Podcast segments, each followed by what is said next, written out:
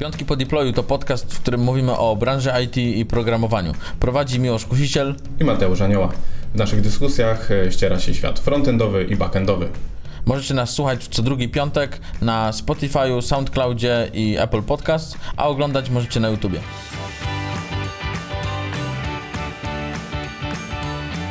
Witamy w 13 odcinku Piątków po deployu. Tym razem spotykamy się bez Mateusza, będziemy mogli hejtować y, cały frontend bez problemu, ponieważ Dawid jest z backendu i dzisiaj opowiemy o CQRS-ie. Czymś, co na pewno nie widzieliście, nie słyszeliście, ale może używaliście, albo ktoś w projekcie innym używał, to może Dawid to przybliży. E, tak dla przypomnienia, Mamy grupę na Facebooku, którą możecie yy, śledzić, możecie tam komentować, pisać o tym, jak bardzo nas lubicie. Ostatnio mamy dużo fanów, także zapraszamy serdecznie, możecie lajkować. Na Apple Podcast są recenzje, możecie tam pisać tylko 5 y, gwiazdek oczywiście, bo chyba 4 nie wchodzą. E, I oczywiście na YouTubie możecie komentować, także zapraszamy serdecznie. E, a ja przywitam naszego gościa, Dawida Woźniaka, który e, opowie o CQRS-ie, ale zanim o tym zaczniemy, to Dawid Dawid, może powiedz, e, dlaczego w ogóle ty programujesz? To jest moje idealne pytanie po prostu, na które zadaję na rekrutacjach. Dlaczego programujesz? Tak naprawdę programowaniem zaraził mnie nauczyciel w technikum. E, przed, przed pierwszą technikum e, nawet nie wiedziałem, że jest, istnieje coś takiego jak programowanie. I on był w stanie wytłumaczyć czym jest tak naprawdę programowanie, po co to jest? Z, fajnie z humorem, e, z wartość, wartościowo i tak naprawdę tak na mnie zadziałał w pewien sposób, że w połowie pierwszej technikum przerabiałem już sam e, to samo, bo na początku pierwszym technik, mhm. pierwszej technikum robi się w Pascalu um, i przynajmniej wcześniej tak było, nie wiem jak teraz się zmieniła podstawa programowa, różne dziwne rzeczy, ale wcześniej było tak, że pierwsze różne zadania robiło się w Pascalu to byłem w stanie to samo co w Pascalu robić w C++, co było powiedzmy materiałem dla drugiego roku już. E, I tak mnie to nakręciło, że w trzeciej, w, w, na przełomie drugiej i trzeciej e, klasy technikum pisałem, um, pisałem zadania dla studentów. To był jeszcze, to był jeszcze moment, kiedy stu, szło się na studia, żeby nie iść do wojska, mhm. tak. więc po prostu ludzie szli na to, na co było miejsce. I niektórzy z moich znajomych poszli na informatykę, a że nie w ząb, to szukali kogoś, kto im pomoże i, i właśnie też niektórym kolegom pisałem programy na zaliczenia. I Zaliczali, więc Zaliczali. było ok. Widzisz, ja mam inny, inny przykład y, mojego nauczyciela od informatyki, który nauczył mnie podłączać y, nagrywarkę do komputera y, i dzięki temu zainstalowałem to dyrektorowi szkoły i powiedział, że dzięki temu zdam na pewno maturę i zdałem. Także pozdrawiam serdecznie też, ale może nazwiska nie będę wymieniał. Dlatego cię przepuścili z tej matmy tam. Tak, dokładnie. To zagrożenie jednak. Cicho, nie było zagrożenia. Dobra, przejdźmy na te tematy, o, które jest tutaj głównym naszym tematem w podcaście, czyli CQRS. Co to Dawid w ogóle jest? Dlaczego dla backendowca, nie wiem czy według Ciebie, ale myślę, że tak, jest coś, czym powinien się na pewno zainteresować i na pewno, czy to jest w ogóle coś na wstępnym etapie dla danego programisty, czy to jest y, na późniejszym etapie. Jak, jak sądzisz? Na wstępnym etapie zawsze mm, jakieś reguły, czy jakieś paterny, które, których nie wymagają rekrutacji, to zazwyczaj jest coś, e, przerost formy nad treścią może nawet. E, że nie jest to po prostu potrzebne, bo bardziej się skupiasz nad tym, żeby coś ci zadziałało. Nie wiem, ja pamiętam swoje początki e, jeszcze w PHP i na webmasterstwie, kiedy PHP był tak bardzo zaraźliwy, bo próg wejścia był bardzo niski. I dodając sobie właśnie jakieś dodatkowe reguły, jakieś wymagania, że musisz pisać w taki, a nie inny sposób, powoduje, czasami możesz się zniechęcić, bo musisz wykonać dużo więcej pracy. Dopiero w, przy nabieraniu doświadczenia, i to też nie, nie, nie, nie, musi być jakoś nie wiadomo ile doświadczenia, chodzi o to bardziej, że im bardziej czujesz się komfortowo w tych rzeczach, które robiłeś do tej pory, tym dokładasz sobie więcej rzeczy, żeby się rozwijać, żeby próbować czegoś nowego, żeby zobaczyć jak coś się zachowuje, może jakaś nowinka techniczna. No, każdy tak pracuje, mm -hmm. myślę. Mm -hmm. Każdy, kto, kto chce się rozwijać w tym, co robi, to szuka sobie dalej kolejnych wyzwań. I CQRS y, to piękne rozwinięcie z Command Query Responsibility Segregation to jest kolejny pattern, kolejny sposób na rozwiązanie pewnych problemów. Także to też nie Ale jest... nie wszystkich. Nie, nie wszystkich. Absolutnie nie ma takiego rozwiązania. Nie jest. Y, a niektórzy mogą twierdzić, że są y, technologie czy JavaScript jest języki. takim, który rozwiązuje wszystkie problemy. Próbuje. Próbuje. Próbuje, Tak. próbuje wejść wszędzie i rozwiązać wszystko. Jest, tak. Możemy tu, Dawid, hejtować ten JavaScript teraz. Znasz jakieś żarty o JavaScriptie? E, nie, ale w, y, Familiada bardzo dobrze sobie z JavaScriptem. Tam podobno jak jedną linijkę kodu napiszesz, to już jest żart jakiś z tego. Aha. Ale, e, Powiem szczerze, że nie unikam JavaScriptu, ale e, też nie, nie pałam jakąś wielką miłością do tego. Bardziej y, to też, to też jakby jest związane z tym, że w momencie, kiedy coraz bardziej wchodzisz w, w takie role, no może nie full stackowe, ale coś w tym rodzaju, że musisz y, na pewnym etapie mieć świadomość y, technologii innych, nawet nie backendowych, y, w pewnym momencie też powiedzmy DevOpsowych i tak dalej, że musisz faktycznie być wszechstronny, no to jakby nie masz siły i musisz się zderzyć z tym JavaScriptem, bo mm, rozpleniło nie się ciągnie, bardzo. Ale nie ciągnie się do tego JavaScriptu. Nie, prywatnie nie. Prywatnie nie. Okej. A jakby rozumiem, że rozwiązuje pewne konkretne problemy i jak się trzyma w tym i, i to jest okej. Po prostu też rozumiem ludzi, którzy em, są nauczeni JavaScriptu i na przykład y, piszą, zaczynają pisać w Node, bo czują się dobrze w jednym języku i jest i dla nich okej. Nie rozumiem sytuacji, kiedy mm, jakby to jest trudna sytuacja, kiedy ludzie mając młotek e, wszystko traktują jako gwoźdź, gwóźdź nie? Mhm, mhm. To może nie do końca być ok, ale to, że tam gdzieś JavaScript się pojawia, tu czy tam, okej. Będzie, będzie, Będzie. będzie. i pewnie będzie dłużej z nami. Dobra, y, wracając do CQRS-a. Tak jest. Y, Mówiliśmy o tym, że nie nadaje się do wszystkich projektów, nie jest lekiem na całe zło. Y, A do czego tak naprawdę się nadaje? Co jest takim idealnym wzorcem? Bo przypomnę tylko, Dawid miał prezentację na ostatnim PyTeju, na naszym wydarzeniu, gdzie mówił o tym CQRS-ie i dlatego postanowiłem go tutaj zabrać do naszego podcastu i porozmawiać jeszcze trochę na ten temat. Y, Więc wracając do tematu co ten CQRS tak naprawdę rozwiązuje? Jaki problem i jaki projekt do tego pasuje idealnie? A jaki problem tak naprawdę? Tak. em, cieszę się, że, że, że wspomniałeś o mojej prezentacji. Em, tam mam dużo rzeczy, które też pewnie po części tutaj poruszymy. E, między innymi linki na, na przykład do mm, artykułów takich znanych e, osób jak Martin Fowler, który też o CQRS-ie opisuje e, sporo. W, wracając do problemu. Problem, który CQRS rozwiązuje, to jest głównie asymetryczność przetwarzania operacji. E, operacji mam na myśli na przykład operację zapisu i odczytu w systemach, no, z- zapisu chociażby zwykłego pliku. Powiedzmy, że e, albo weźmy sobie na przykład na blat użytkownika i w momencie, kiedy tworzysz użytkownika e, albo aktualizujesz, to aktualizujesz em, powiedzmy rekord w, konkret- w, tym, w tej podstawowej bazie danych i zmieniasz dużo rzeczy i efektem jeszcze dodatkowo tej zmiany mogą być eventy, czy mogą być wydarzenia, mogą być aktualizacje w innych strukturach danych. Może na przykład e, być wysłane zadanie na backend, żeby wysłać jakiegoś maila, jakiegoś invite'a na przykład, czy potwierdzenie tego maila, którego podajesz przed rejestracji, chociażby takie proste rzeczy. A w momencie, kiedy próbujesz wyświetlić te dane później, potrzebujesz całkiem innych rzeczy, inne problemy rozwiązujesz.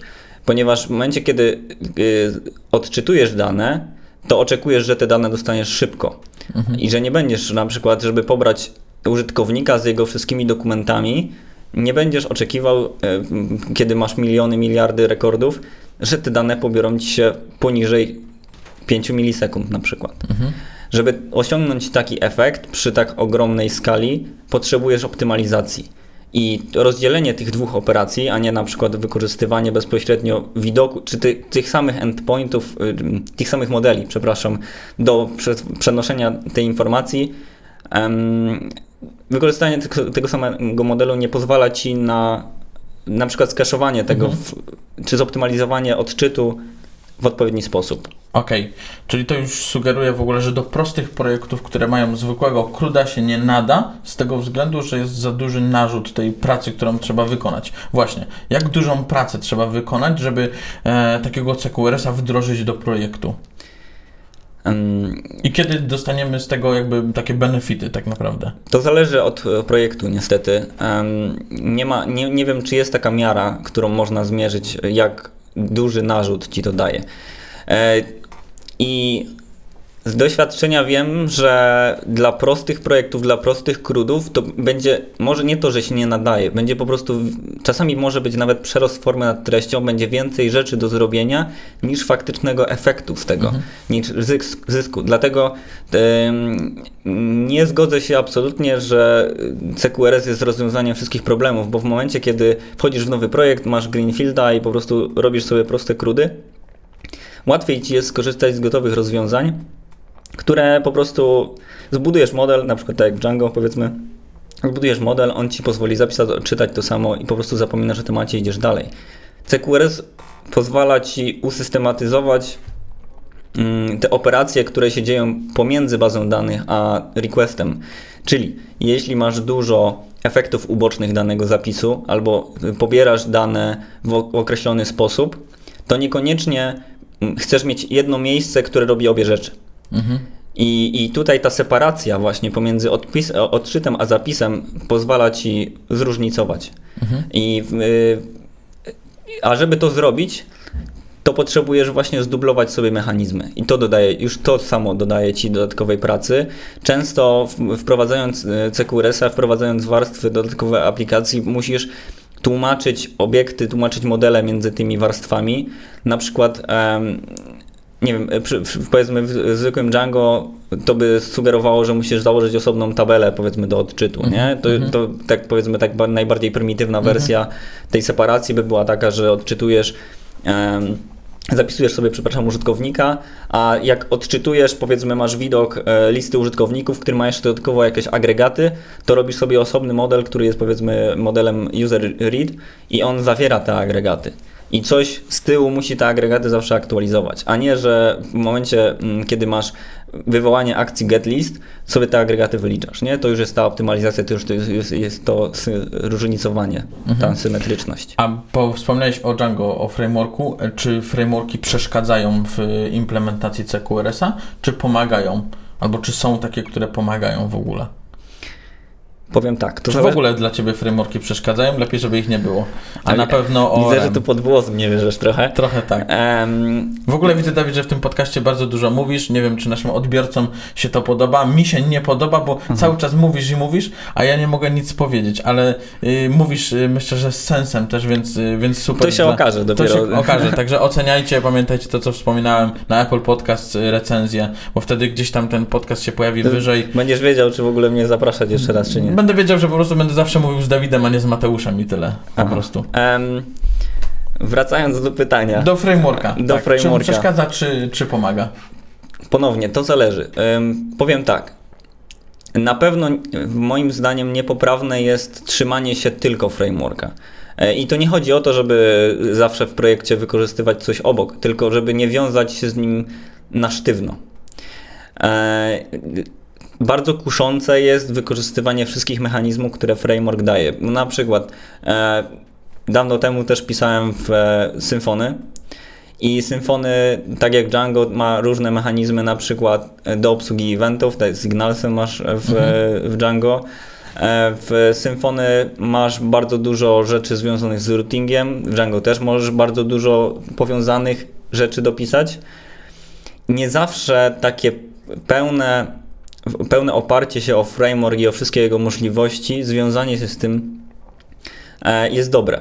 Jest dobre na pewno dla małych projektów, bo bardzo przyspiesza pracę i to jest jakby to, co też wspominałem na prezentacji, to jest e, bardzo duży plus Django i tych, e, tego community i mechanizmów rozwiązań, które są przy Django, że jesteś w stanie napisać aplikację bardzo szybko. Prototyp, zarąbiste rozwiązanie w Django, naprawdę. Jeśli chodzi później o utrzymanie tego wszystkiego, kiedy e, twoi stakeholderzy, twój klient zaczyna warunkować coraz więcej rzeczy, a jeśli to, to tamto. A, a jeszcze jak... gorzej, jak jakiś sukces odniesie.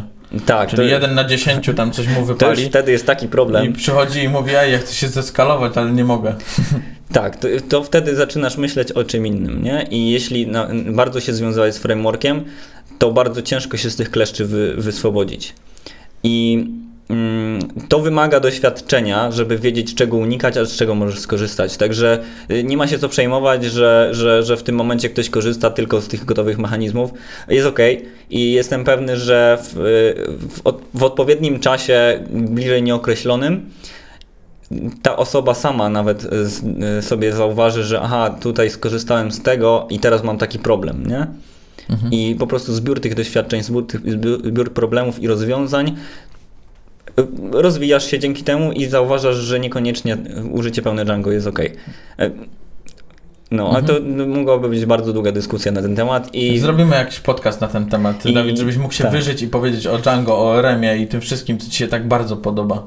Tak, y, tutaj Miłosz bierze mnie pod włos trochę, bo e, odkąd się znamy w zasadzie e, też się śmiejemy, że, że, że jestem antyframeworkowy, antyoremowy.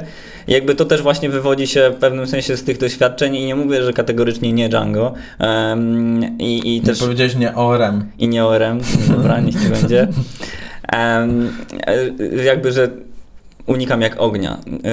Można używać i można używać rozważnie z, ze Jak- świadomością. Jak wszystko zresztą. Tak, ze świadomością wszystkiego, czego mm, ze sobą, co ze sobą niesie. Nie? Mhm. Dobra. Wyobraźmy sobie, że nasi słuchacze, widzowie mają projekt i mówią, o kurczę, ale Zdarza Dawid tak. nam teraz powiedział o tym CQRS-ie, to może go wdrożymy. I teraz jest pytanie takie, czy CQRS-a można wdrożyć tylko do nowo, nowego projektu, który dopiero sobie stawiamy, czy do jakiegoś już istniejącego, na przykład do jakiegoś fragmentu tego projektu, e, albo dla całego? Czy, czy to jest w ogóle możliwe, czy, czy nie? Czy tylko dla nowego i po prostu to będzie najbardziej efektywne, że tak powiem? CQRS jest patternem, jest, jest wzorem, jest propozycją. E, I jak najbardziej można go na każdym etapie projektu próbować wdrożyć. Podkreślam próbować, ponieważ to zależy od tego, w jaki sposób do tego podejdziemy, jaki mamy problem e, i jak bardzo to jest powiązane z całą resztą systemu. Bo może być tak, że wybierzemy sobie element, który jest bardzo mocno związany z innymi rzeczami, bo na przykład E, czy to przez mechanizmy właśnie frameworkowe jest powiązane, bo wywołują się jakieś eventy, które są triggerowane przez aktualizację, że na przykład w save'ie, powiedzmy w ORM-ie mamy bardzo długą ścieżkę powiązaną z tym i nie tylko rzeczy związane z, ty, z, ty, z tym modelem, z tą encją są powiązane i to może spowodować bardzo duże konsekwencje, bardzo duży czasu, żeby to wszystko rozplątać później. Także tu może, tu może być bardzo duży problem e, przy wprowadzaniu takiego rozwiązania. Z drugiej strony, jeśli ktoś zaczyna od początku, od, od Greenfielda, to może na początku się przerazić właśnie tego nad, nadmiaru rzeczy, które trzeba wykonać, Mm, ale to pewnie będzie łatwiej później wyłapać sobie te rzeczy, kiedy ym, te splątania się zaczynają. Zdarza się też, że po prostu użycie, użycie patternu nie rozwiąże tego problemu, bo jeśli ktoś ym, nawet tworząc command i query, osobne obiekty, będzie robił spaghetti, no to to będzie spaghetti, nie? I wre- jeszcze chciałem y, jedno zdanie dodać do istniejących, istniejących projektów. Jak najbardziej można na przykład tylko dla jednego endpointu zacząć korzystać, nie? Bo może być tak, że wszystko, y, wszystko inne leci sobie crudem i jak najbardziej tu pasuje, a tutaj zaczynają się problemy. Chcielibyśmy na przykład, e, powiedzmy, że standardowe e, opcje cache'owania, które są dostępne, nie wystarczają, albo są toporne, albo powiedzmy prymitywne e, i chcemy zacząć robić na przykład e, e, widoki agregowane, gdzie mamy widok raportu i mamy mm, powiedzmy bardzo zaawansowaną strukturę, złożoną strukturę, a chcemy mieć jakieś kantery na górze.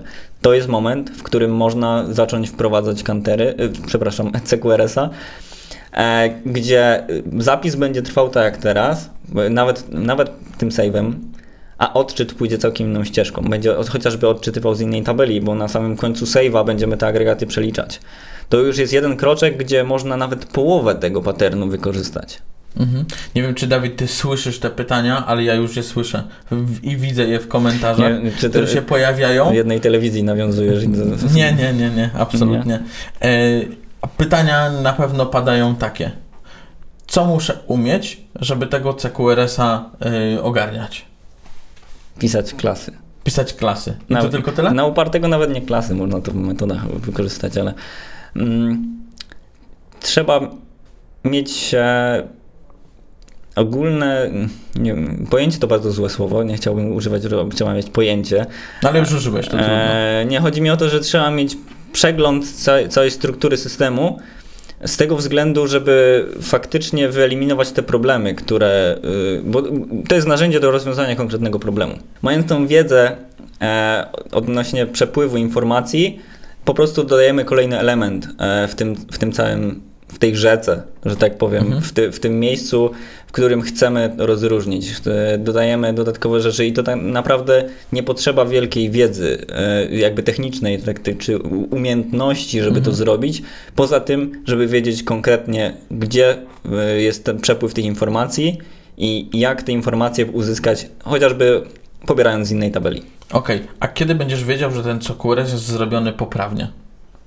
Że możesz się nim chwalić na rekrutacji na przykład. Idziesz i mówisz, "Ej, patrzcie mojego CQRS-a tutaj. Poprawnie Mam. to bardzo subiektywne podejście. Wiele rzeczy tak naprawdę... Zgodnie z patternem. Zgodnie z patternem.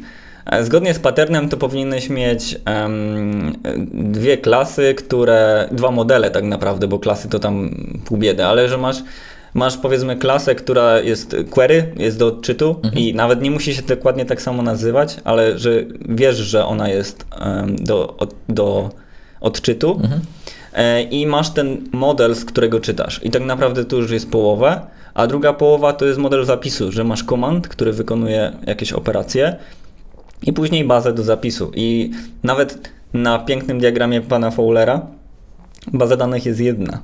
To nie musi być fizyczna, osobna baza danych. Chodzi o model. A powiedz mi, czy są jakieś alternatywy do CQRS-a? Jakby ktoś z jakiegoś powodu chciał się rozeznać, na przykład, żeby zobaczyć, czy ten CQRS jest fajny, czy może coś innego jest fajniejsze, czy jest jakieś inne rozwiązanie, które rozwiązuje taki sam problem jak CQRS? Nie zgłębiłem, e, bo było pytanie mm, na prezentacji odnośnie mm, GraphQL-a. Nie zgłębiłem tego tematu, powiem szczerze. E, To jest coś, e, co można by wykorzystać, a na przykład jeszcze w Fast API też e, sama struktura zasugerowana przez tam twórców, przez community e, też wykorzystuje pewny rozdział operacji. I mm, tak naprawdę sam rozdział operacji to będzie podobny do CQRS, a to nie musi być to samo. A alternatywy to będą wszystkie inne rozwiązania, które wymagają czy sugerują rozdział zapisu od odczytu. Okej, okej, dobra. Czyli jeżeli y, znacie jakieś inne alternatywy, jesteście twórcami Fast API albo y, uwielbiacie Fast API lub inne rozwiązania, czy GraphQL-a, to piszcie w komentarzach. Y, na pewno y, odniesiemy się do tego w y, naszych komentarzach też. No i pamiętajcie, łapka w górę, y, subskrybujcie.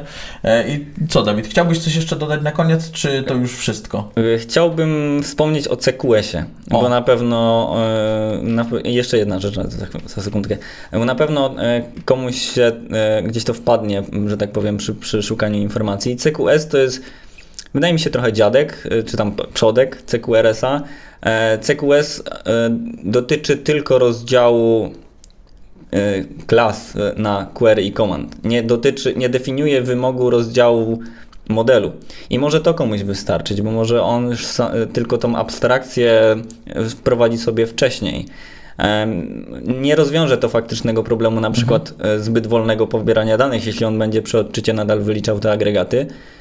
No, ale to też jest jak, może być jakiś krok pośredni, może być jako ciekawostka.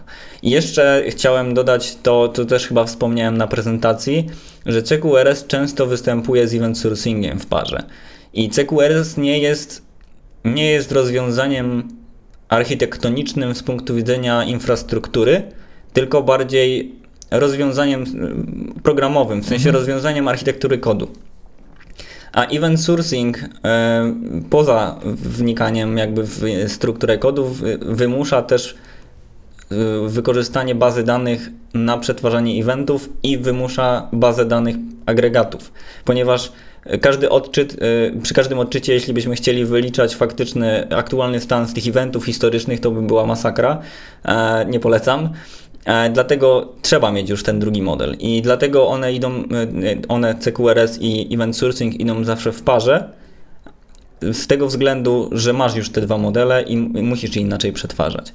E, Tworząc event, właśnie event na przykład e, wytworzony po zapisie, po aktualizacji jakichś danych trafia do bazy event sourcingu na, na, do, do double eventów tak naprawdę i są wywoływane side efekty, efekty uboczne tego zapisu, czyli jakieś joby, które przeliczają agregaty, które wysyłają różne rzeczy i tak dalej, a sam odczyt korzysta tylko z bazy odczytu, nie wiem, nawet, nawet jakiegoś em, Elastika. I tym miłym akcentem będziemy kończyć. Mam nadzieję, że jesteście zadowoleni z dźwięku, który tu prezentujemy. Mamy jedne z droższych mikrofonów, które były na rynku.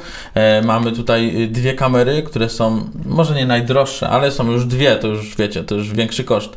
Mamy tu świetną lampę, także od teraz będziemy już nagrywać w biurze, ponieważ wróciliśmy do biura. Widać, że mi się polówka Merixowa opina bardziej niż kiedyś, więc y, kwarantanna była. E, także co, jeżeli chcecie coś, jak materiały na pewno do tego odcinka dołączymy e, w komentarzach e, czy w opisie. E, I jeżeli macie jakieś pytania, piszcie w komentarzach też. Chętnie, chętnie Może odpowiem. macie rozwiązania, którymi chcielibyście, jakby implementację na przykład Secures albo alternatywy, tak jak wcześniej wspomniałeś, którymi możecie się podzielić. Można po prostu dalej pociągnąć temat, nie musi być tylko Miłosz, który gada. Dokładnie. Możecie wysłać też y, kod y, i Dawid zrobi Wam code review i powie, czy to jest CQRS, czy to nie jest CQRS. Dziękuję bardzo i pamiętajcie, subskrybujcie, lajkujcie, komentujcie. Dzięki. Dzięki wielkie, cześć. Cześć.